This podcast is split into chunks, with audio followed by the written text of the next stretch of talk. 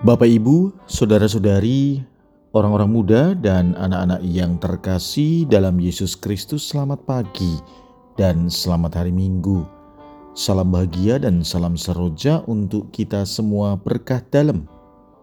Bersama dengan saya, Romantonius Garbito Pambuaji, menyampaikan salam dan berkat Allah yang Maha Kuasa dalam nama Bapa dan Putra dan Roh Kudus. Amin.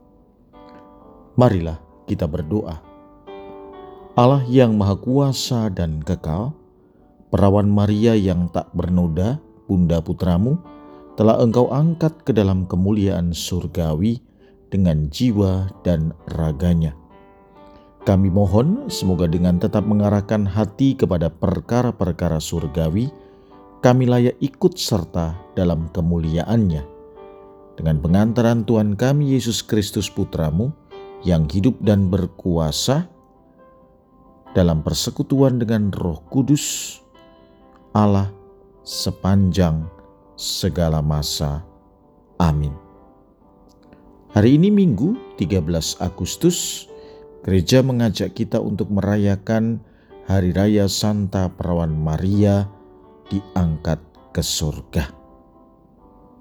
Bacaan pertama dalam liturgi hari ini diambil dari kitab Wahyu bab 11 ayat 19a dilanjutkan bab 12 ayat 1 sampai dengan 6a dan ayat 10ab. Bacaan kedua diambil dari surat pertama Rasul Paulus kepada jemaat di Korintus bab 15 ayat 20 sampai dengan 26. Dan bacaan Injil diambil dari Injil Lukas bab 1 ayat 39 sampai dengan 56. Marilah kita mendengarkan Injil suci menurut Lukas. Beberapa waktu sesudah kedatangan malaikat Gabriel, bergegaslah Maria ke pegunungan menuju sebuah kota di Yehuda. Ia masuk ke rumah Zakaria dan memberi salam kepada Elizabeth. Ketika Elizabeth mendengar salam Maria, melonjaklah anak yang di dalam rahimnya, dan Elizabeth pun penuh dengan roh kudus lalu berseru dengan suara nyaring. Diberkatilah engkau di antara semua wanita, dan diberkatilah buah rahimu. Siapakah aku ini sampai ibu Tuhanku datang mengunjungi aku? Sebab sesungguhnya ketika salamu sampai kepada telingaku, anak yang di dalam rahimku melonjak kegirangan. Sungguh, berbahagialah dia yang telah percaya, sebab firman Tuhan yang dikatakan kepadanya akan terlaksana. Lalu kata Maria, jiwaku memuliakan Tuhan, dan hatiku bergembira karena Allah juru selamatku, sebab ia telah memperhatikan kerendahan hambanya. Sesungguhnya mulai sekarang segala keturunan akan menyebut aku berbahagia, karena yang maha kuasa telah melakukan perbuatan-perbuatan besar kepadaku. Dan namanya adalah kudus. Rahmatnya turun-temurun atas orang yang takut akan dia. Ia memperlihatkan kuasanya dengan perbuatan tangannya dan mencerai berikan orang-orang yang congkak hatinya. Ia menurunkan orang-orang yang berkuasa dari tahtanya dan meninggikan orang-orang yang rendah.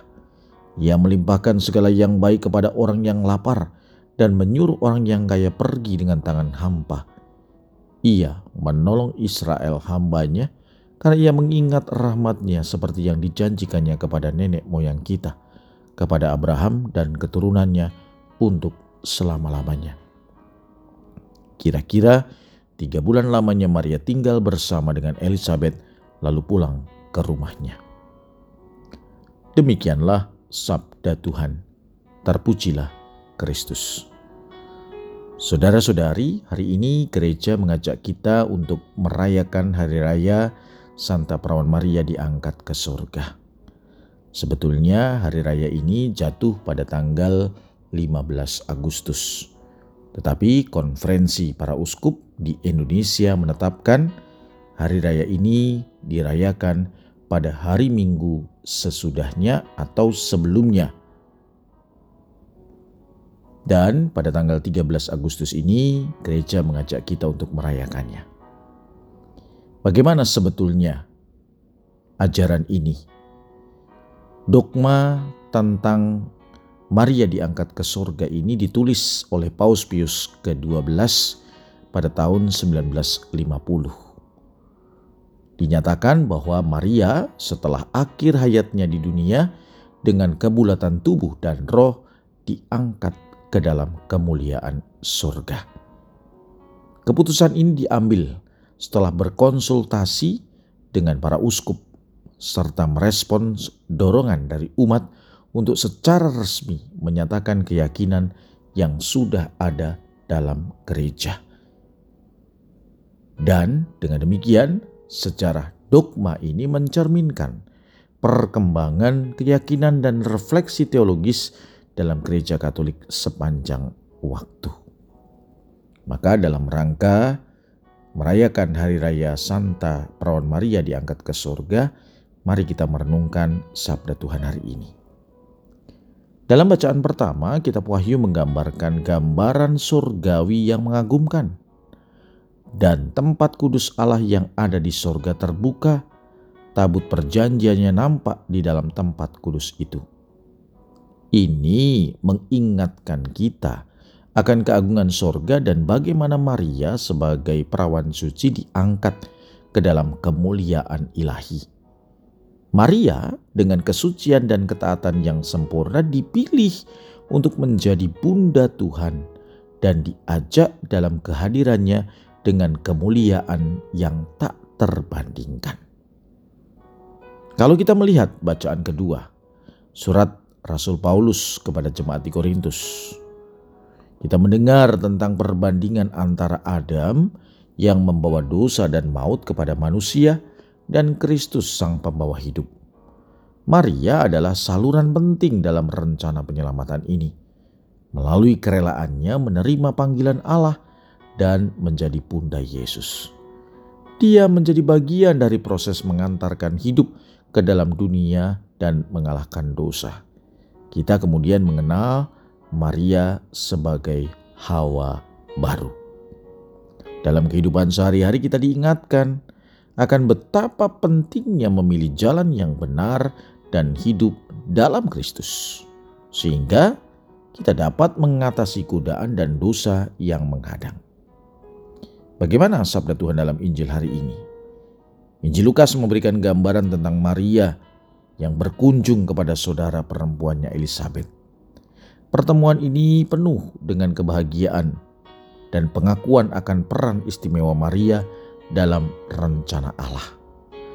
Maka saat Maria memuji Tuhan dalam Magnificat, kita melihat kerendahan hatinya yang luar biasa dan rasa syukurnya yang mendalam atas pilihannya. Dalam kehidupan kita, sikap rendah hati dan rasa syukur adalah kualitas yang tak ternilai.